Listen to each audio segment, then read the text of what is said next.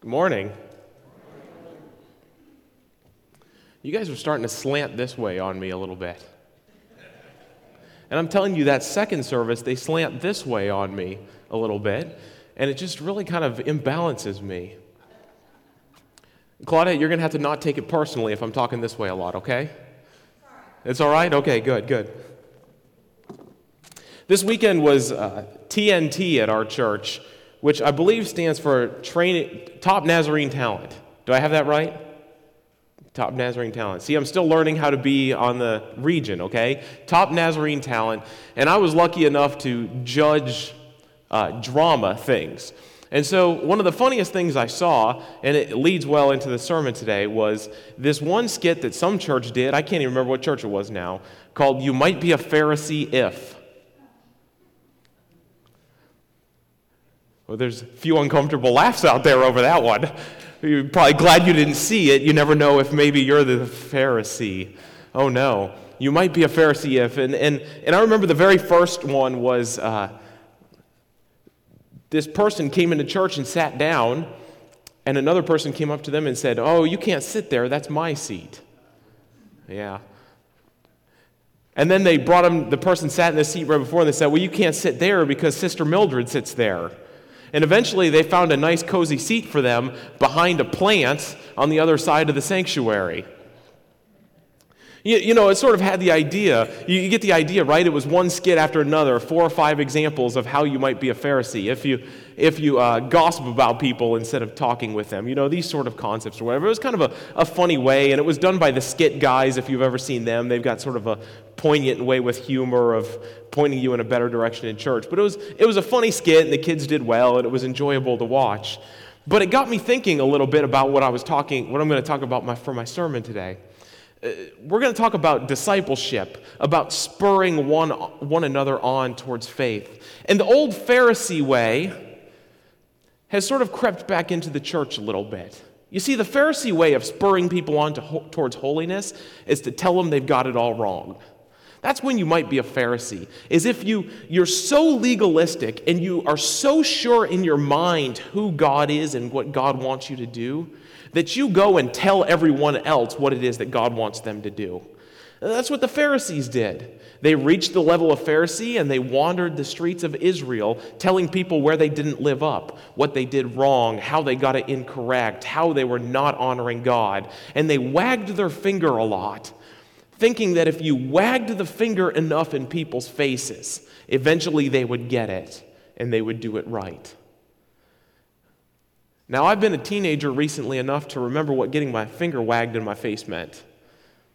It meant whatever they their, their finger in my face about was the exact opposite of what I was about to do. All right? Do you remember back far enough to being a teenager? Remember? You get that finger wagging in your face, and what do you do? The exact opposite. The exact opposite. And here, so many of us aren't teenagers anymore. That's okay. But a lot of us, let's be honest, are still teenagers in our faith. We haven't matured as far as we plan on maturing in our faith. We have a distance to go. We have more to learn. We have more of God that we want to pour out into our lives so that we can step further on the plane. And so when people go all Pharisee on us and start wagging the figure at us, we have a tendency to not want to do that. So, what's the biblical model then? We all know in here, every one of us have read the Bible enough to know that the Pharisees are the bad guys, right? Anyone ever on Team Pharisee in here? Okay, this is good. This is, oh, Leo. Well, we're going to start a new Sunday school class just for you, okay? We'll put the dunce cap on your head and we'll just wag the finger at you, all right? See, now you threw me off, Leo. Now I don't remember where I was going with this. I knew he, he's going to do this to me at least twice a year, I bet. Leo, you're lucky that we're friends. Oh, goodness. He really did throw me off, though, I promise. None of us play for Team Pharisee. That's what I was saying. None of us play for Team Pharisee. None of us want to. So, what's the biblical model? After Jesus sort of encounters the Pharisee and they move on, what is the biblical model for spurring one another on? We know from the Pharisees and we know from experience that running around wagging the finger and telling people to do things differently is ineffective. It's ineffective. So, what's the biblical model? And I would say that the biblical model is discipleship. Particularly, we're going to look at Hebrews chapter 10 today. We're going to read verses 19 through 25. And we're going to sort of compare what the author of Hebrews is telling us to do in the Christian faith versus wagging the finger in people's faces, telling them that they're not measuring up, telling them that they need to do better, telling them how to live, telling them where to be, where to go, what to do. What is the difference here versus that? We're going to start with verse 19 again in Hebrews chapter 10. The words are on the screen above my shoulder. Many of you are moving there in your Bibles. As you find it, would you stand with me in the honor of reading the scripture this morning? Therefore, brothers, since we have confidence to enter the most holy place by the blood of Jesus, by a new and living way opened for us through the curtain that is his body, and since we have a great priest over the house of God, let us draw near to God with a sincere heart in full assurance of faith, having our hearts sprinkled to cleanse us from a guilty conscience, and having our bodies washed with pure water. Let us hold unswervingly to the hope we profess, for he who promised is faithful. And let us consider how we may spur one, on, one another on towards love and good deeds. Let us not give up meeting together as some are in the habit of doing, but let us encourage one another, and all the more as you see the day approaching. You may be seated.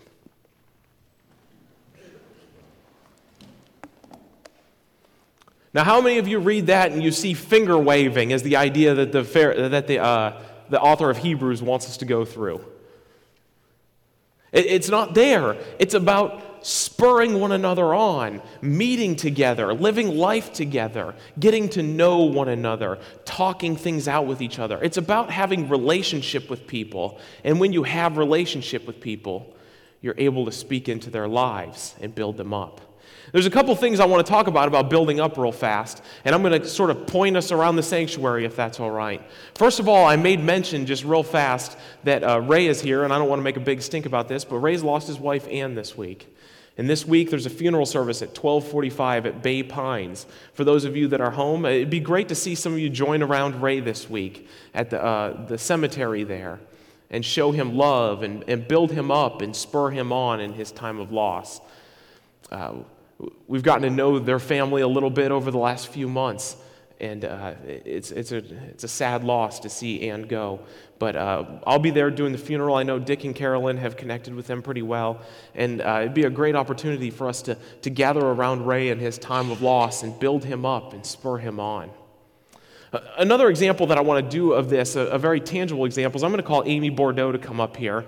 Amy, of course, is our local NYI president, and she was also in charge of everything that happened in our church yesterday, okay? So if you see any messes not cleaned up in a corner, you know where to wag your finger at. That's ironic, isn't it? Come on up, Amy. Amy's going to tell you about our teenagers and how they competed in particular. Our entire district of Central Florida which, if you can imagine the state of Florida with me, extends from us across to Vero Beach, up to just south of Daytona Beach, back across North Orlando, over to about Spring Hill, and then back down the coast. That's about the size of our district. So, all the Nazarene churches in there sent their teenagers to this place this weekend.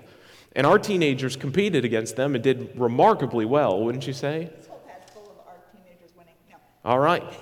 So she's going to tell you a little bit about uh, our teenagers and who, who competed and who advanced and how well they did. And so that you can be prepared, this is our chance to build them up to you to talk about how great they are. And hopefully you'll take your opportunity to go to them and build them up further. Thank you. Um, before I tell you who, who won everything, because um, that's really not what it's about. Um, we started Friday night down at Campbell Park, and Jing, um, who sits in the second service, a lot of you probably know who he is. He spoke, and he spoke about Samson. And so we didn't start off with, you know, let's play a game, let's do a drama. You know, we started right off with, um, you know, just telling the Word of God. We passed out bracelets that said, play the game in His name. Um, then Friday night we had football, flag football, dodgeball, basketball, and then Saturday we started out here in the morning. All the sports were here. Oh, no, sorry. All the arts were here, and all the sports were down at Campbell Park. And a lot of our church, not just our teenagers, really, really helped and participated in making this all flow very well. Um, and that, that just really shows, you know, who our church is, that, that we can get together and just help everywhere that's needed. There were holes here and there, and someone always jumped in and filled them, so I want to thank everybody. Our arts, which is what's near and dear to my heart, so I'm going to start there.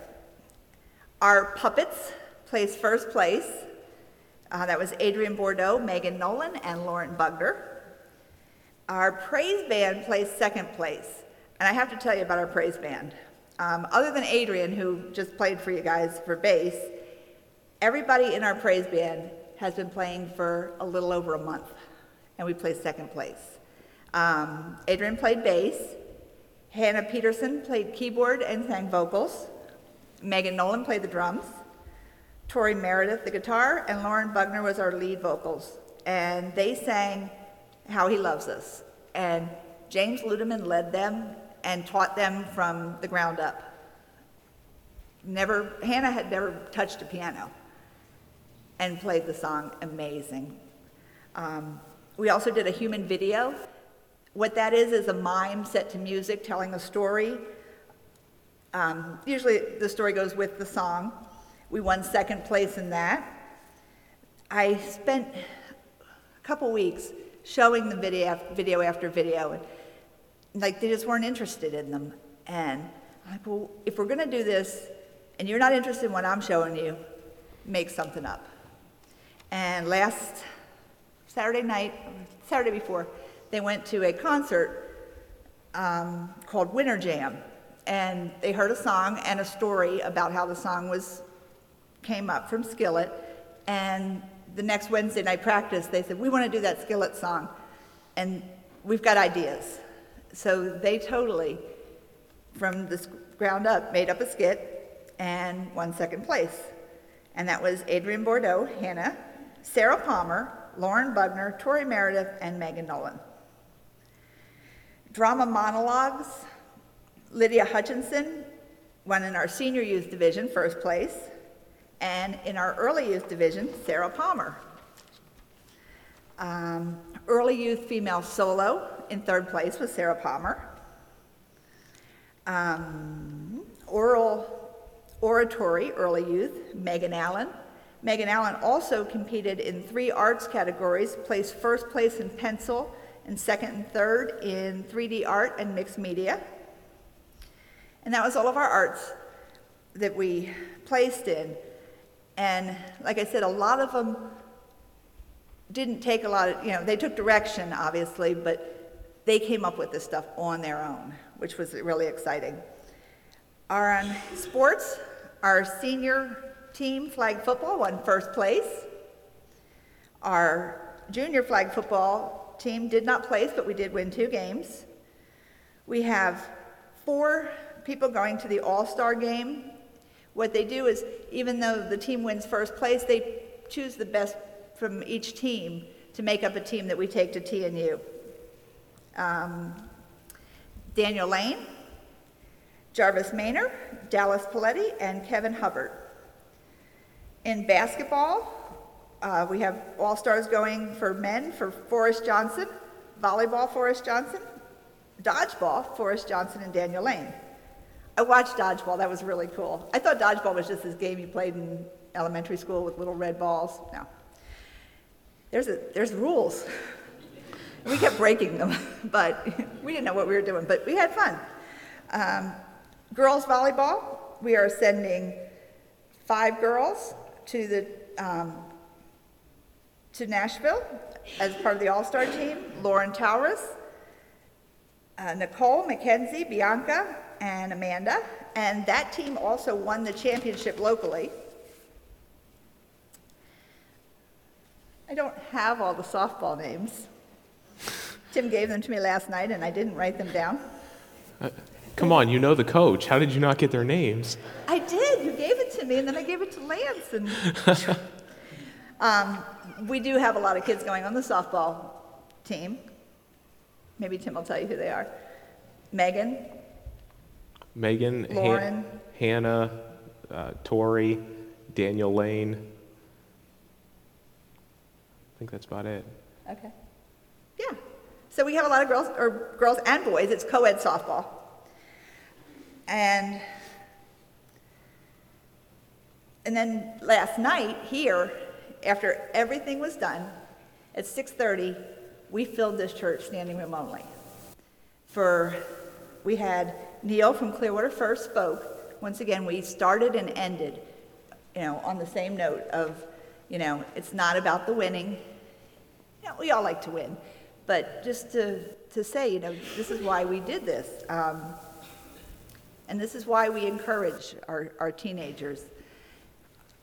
And we had our praise band from the church here played. Lance and Lamar, Lance, Lance Courtney, Lamar's brother, actually organized the whole thing, and it's, it's major to do something like this. And, and him and Lamar did a great job getting it all together. Um, people from the church who helped, Bob Daniels, Tom Schaefer, Larry Heckathorn drove the bus back and forth. Campbell Park's a little bit of a, a ways back and forth. Um, we had judges from our church, uh, Jesse Anderson, Bruce Bordeaux, Eric and Kayla were everywhere they needed to be. Eric was everywhere he needed to be, even when I didn't realize that there was a need at that moment. Uh, Alex, Tyler Davis, Pastor Tim, uh, Debbie Anderson. Down at Campbell Park, we had Jing Liu, Anthony Patterson, Corey Lee. We also had judges here, Wayne Hilburn, uh, Ed Jones administered the math exam. So there's a math exam, and I hear it was really, really hard. I was sitting in the hall, and one of the girls came out, and I go, How was it? She goes, There were logarithms and algorithms and circle problems. I was like, Well, that's too much for me, you know. So we had a wonderful weekend, and it's just wonderful to be able to encourage the teenagers and give them something to do that's it's not outside, you know, it, it's in here, and it's still what they enjoy doing. It's still playing football, it's still acting, it's still drama. And we are planning, because now that I've told you all these great things, you're probably going, oh, I wish I'd have seen that. So you're going to get an opportunity.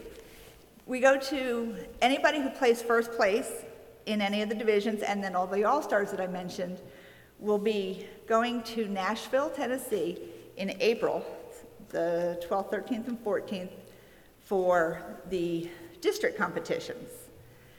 And that costs a little bit of money. So what we're doing is in order for giving you a chance to, to help us and to get an opportunity to see all this, we're going to be having a dinner. I don't have a date yet. Tim and I have to look at the calendar. And we're going to have a dinner in which we're going to have dinner, and then everybody who performed any arts, whether they won or not, will be performing for you. So appreciate if you could help us out there. Thanks.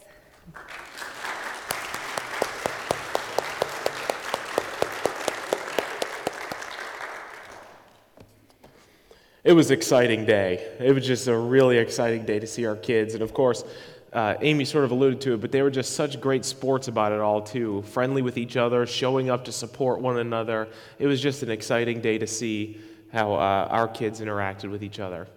The next thing I want to talk about, if we can, if we can refocus where we're at, is talking about discipleship in 2012. And we talked about not being a Pharisee, but spurring one on another in love, as the scripture says in Hebrews. Part of that is knowing each other and listening to each other and hearing one another's stories. And, and the church is exists. It exists so that we can come together in faith and support one another and build each other up and help each other grow. Well, I heard a story uh, just this morning that I was asked to get fit in, so I'm trying my hardest to fit this into the sermon that I wrote, okay? So help me out here if the logic doesn't fit for you. But uh, I was told just this morning about a story that's been go- ongoing that we haven't really made majorly public because uh, it could be understood as embarrassing. But the story's been told amongst the circles that uh, Ed walks in. And he's, we've been praying for him and his situation as he's uh, been out of work for a few months now. And just today, just this morning, a prayer was answered, and Ed asked if he could come up and share uh, what God has done for his life. So here comes Ed to tell about how connecting with people in the church and how listening ears within the church can help build each other up in our times of need. So, a little over a year ago, if you all remember, I think I've shared, I was faced with a question when God broke me. Have I abandoned my right to reputational success? Have I abandoned my right to financial success? Because I've had it. Well, I've not had steady work as the pastor, and I've not said a lot. But the Lord helped me to stand up, be a servant of His, and be, be a, do what I need to do. And I called the car company. They're going to come pick my car up tomorrow. Just I cannot continue making the payments. And that's tough, but you know what? It's all right. There's peace. Well, I'm going to tell you what, there's a couple in this church that demonstrated being Christian. To Bob and Lois, thank you. I now have the perfect car, the perfect tires, the perfect engine, and it's straight from God.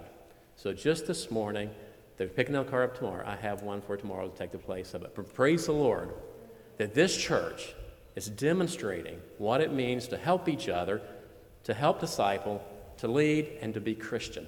Amen.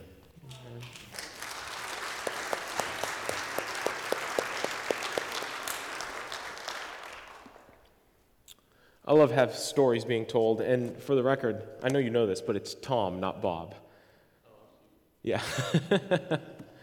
I figure if we're going to give you credit, Tom, we ought to get your name right. It seems fair, doesn't it?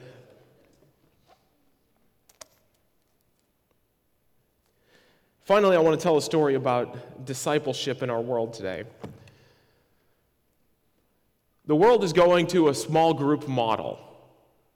I know a lot of you know this, a lot of you have seen it, a lot of you have participated in it. We have a few exciting, very small group, very exciting small groups happening around our church. Our Monday night prayer group that many of you are a part of. There's another Monday night group of uh, ladies who are newer to the faith that are growing together, and that's an exciting place in our church as well. And uh, Tuesday night is, a, uh, is an increasingly large group of young adults who are meeting at uh, mostly at Eric and Kayla's house at this point. And uh, they've, been, they've been getting between 15 and 20 on a weekly basis. So, why small group? Why small group? Well, small group teaches us to do these things in Hebrews chapter 10. Let us, uh, uh, I'm just reading once again, let us consider how we may spur one, on, one another on toward love and good deeds. Let us not give up meeting together, as some are in the habit of doing, but let us encourage one another it's hard to get to each face in a large gathering like this to encourage them. Many of you will leave today not knowing the name of the person sitting on the other side of the sanctuary, let alone knowing their story well enough to encourage them. A lot of you won't know the names of the person sitting four rows behind you, let alone enough to spur them on to places of love in their life. It's hard in big groups to really get to the essence of who it is you're dealing with in the sanctuary. So, small groups is a way that the church has begun to sort of set people up so that they can know one another's stories and hold them accountable, build them up, spur them on towards love and not bitterness or anger within the church. Small groups also are accomplishing something very different on the other side of the world. Let me tell you about two countries and the differences that small groups make. Russia. Russia, we know uh, from our lifetimes especially, what communism has done to that country. When communism began to rise in that country, the first place that the communist dictators began to attack was the church. The church in Russia was built around buildings and it was built around priests. Everything that the church did was about the man in charge in the building where they met. And the people who took over the country of Russia and began to implement communism were smart enough to recognize that. So they went to the buildings and they took over the buildings and they banned the priests from their parish. And what happened to the church in Russia? It crumbled, it collapsed. Without places to go, people had no idea what to do. Without pastors to make their decisions for them, they had no idea what to do. And the church has almost entirely evaporated from the nation of Russia. China. China had a similar situation. Communism begins to take charge. They begin to reign, and they've seen what happened in Russia. So they began to attack the church. In China, they had begun to be, build their church around the people of God. They had given them opportunity to worship in small groups. They had equipped leaders and disciplers from in their midst to take care of small groups. So the small groups would be, meet within the uh, context of the larger church. Leaders were built from within. The building was the place that they went to, but church happened in life together. So when the communist dictator comes to the churches and takes away the buildings and demands that they can no longer meet in public, the church in China doesn't even bat an eye because the church is the people. And they're trained and equipped to take care of one another, to live life as Hebrews 10 says, to spur one another on toward love and good deeds to not give up meeting together as some are in the habit of doing.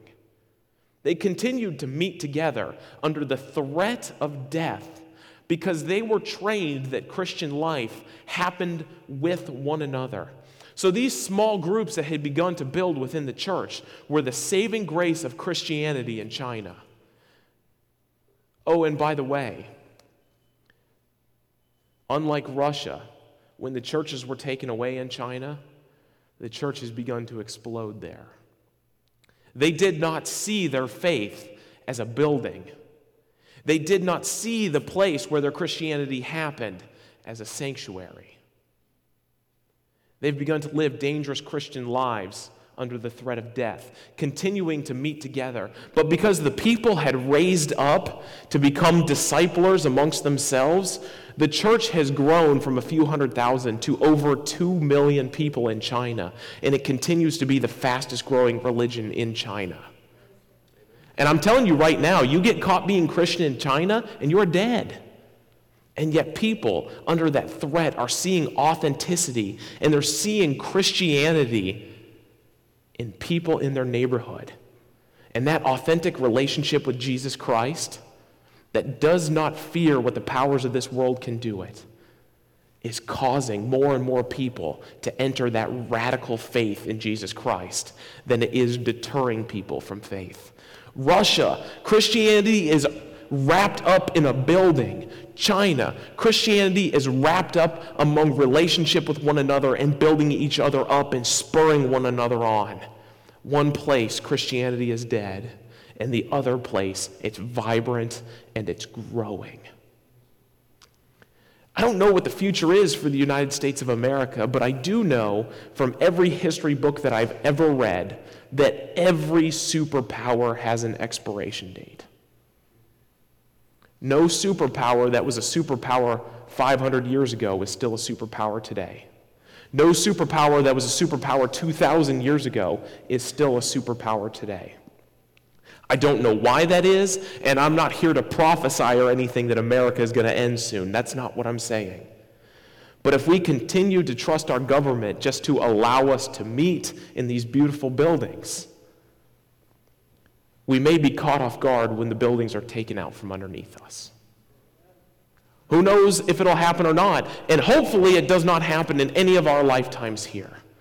But let's ask our question. Let's ask it seriously. Where is our faith practiced?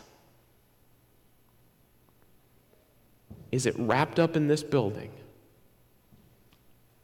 Do we practice our faith when we come to church? Do we rely on our pastors to hold us to our faith? Or are we living radical lives of Christianity in every place we go?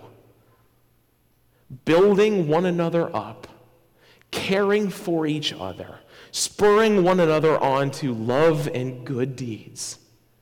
Is our Christianity wrapped up in our lives, or is it wrapped up in the church? Let me say this as a closing statement.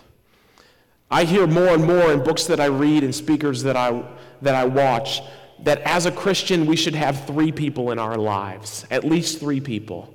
One who is the one who disciples up us or our mentor, someone who's in front of us, someone we can look up to, someone that we can turn to and ask hard questions to and expect real answers for.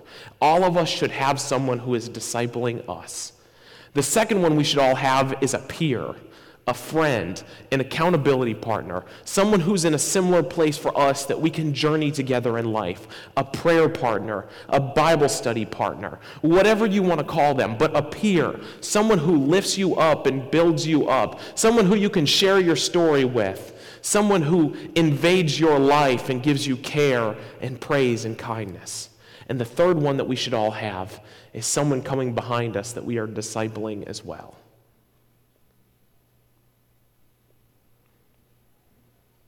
If there was an earthquake underneath us this morning, where would you go next Sunday to be a Christian?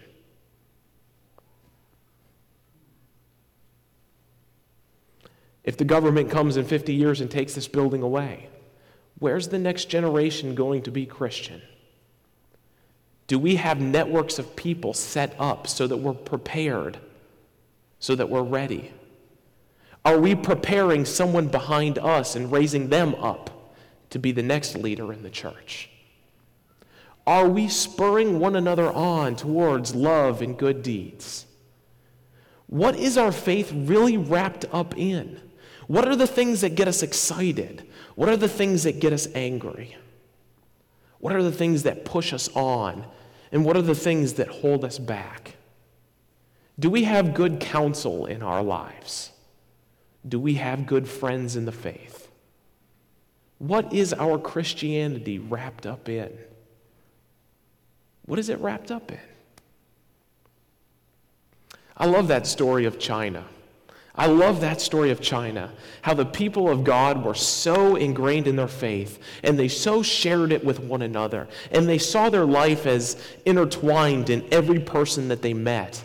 And so the church grew when calamity happened. Are we the same type of Christians here in America? Are we the same type of Christians here in St. Petersburg? Is our life so wrapped up in others that if calamity happens, the church will be poised to grow?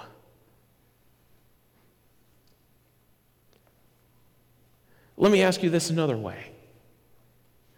Who have you spurred on to love and good deeds in this last week? Can you name one person that you've spurred on to love? Now, I bet, okay, here's the hard part, all right? Don't, don't throw the rotten tomatoes at me, okay? I bet many of us have been guilty of spurring one another on towards anger because we're anger and we dropped that on somebody else.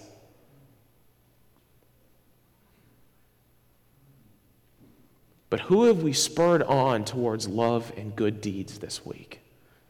Have you had that kind of a Christian interaction with someone? Anyone that you've spurred them on towards love and good deeds? That you've encouraged them so much that they have good flowing out of them and happiness and joy and love? That you were so good to someone that they had to pass it on?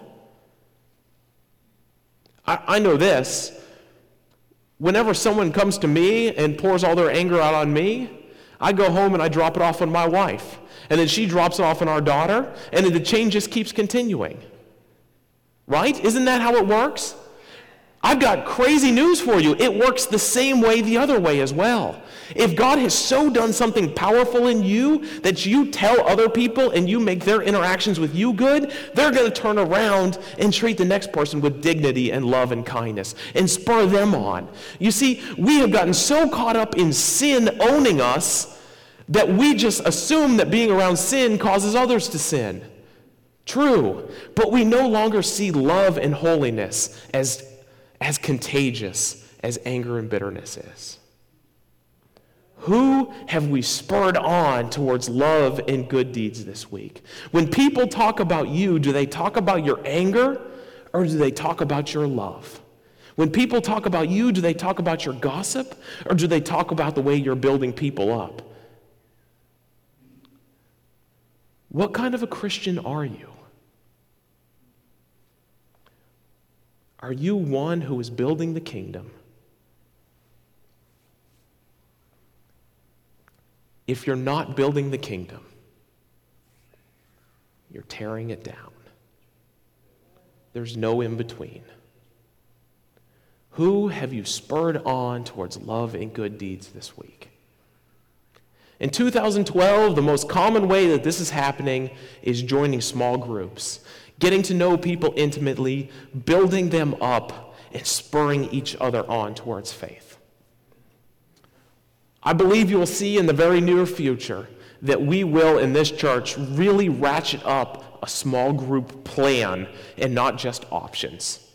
But we're not building up small groups to do it because other churches are doing it. Okay? That's not the idea. We haven't read a book and said, hey, small groups are a good idea because Saddleback is doing small groups. Okay?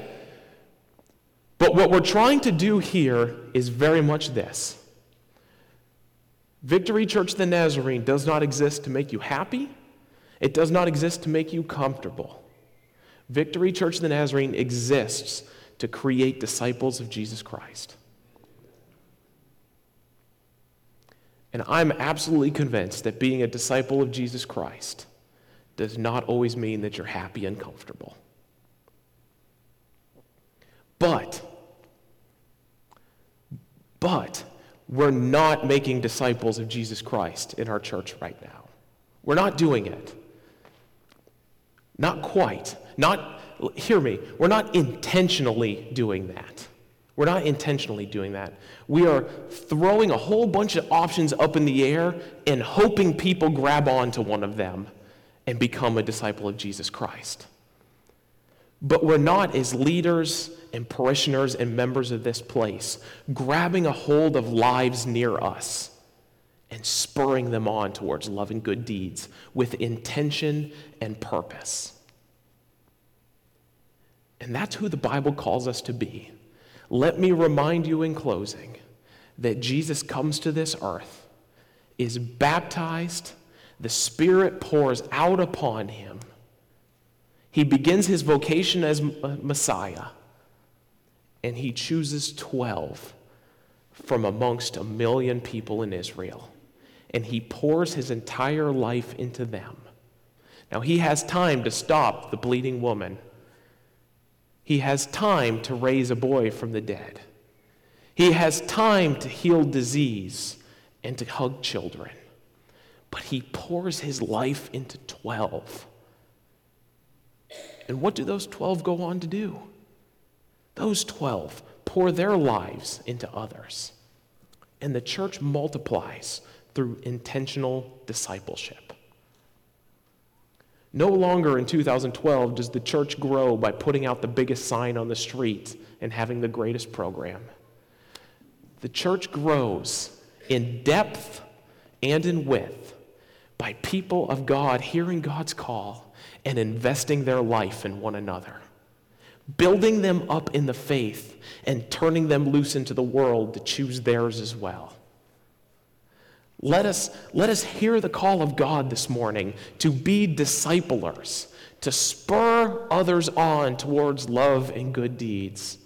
And I encourage you today, with all of my heart and with all that I can, I encourage you to name people's names who you have taken on as your own to disciple. Don't just assume they're going to come your way, but ask God to lay names on your heart. May they be young Christians, may they be absolute heathens. But who has God called you to disciple? Write them on a piece of paper, know who they are, and pour your life into them so that you may spur them on toward love and good deeds. I'd ask if you would stand this morning. We've run over because I've talked a lot. But we're going to say a word of prayer. We're going to say it in quiet this morning. As we say it in quiet, I, I ask that, that we just leave the room quiet and I'll end us in prayer. But just ask God to speak to you today. Are you filling people with anger and bitterness? Or are you filling them with love? Are there people around you filling you with anger and bitterness? Or have you surrounded yourself with people who are filling you with love?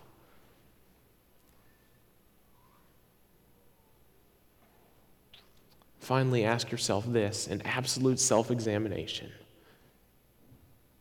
Who is God calling you to pour your life into? Hear the voice of God in just a moment of silence before we say a closing prayer.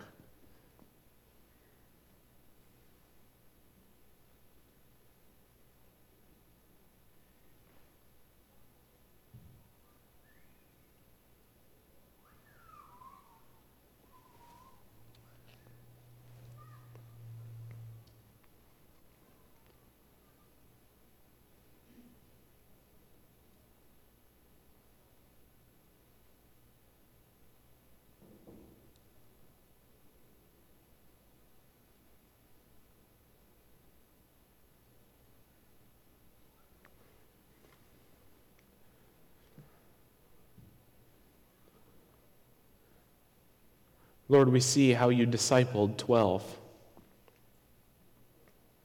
We see how the people who immediately followed you and wrote great books like Hebrews remind us to be people who disciple, people who spur on love and good deeds in others.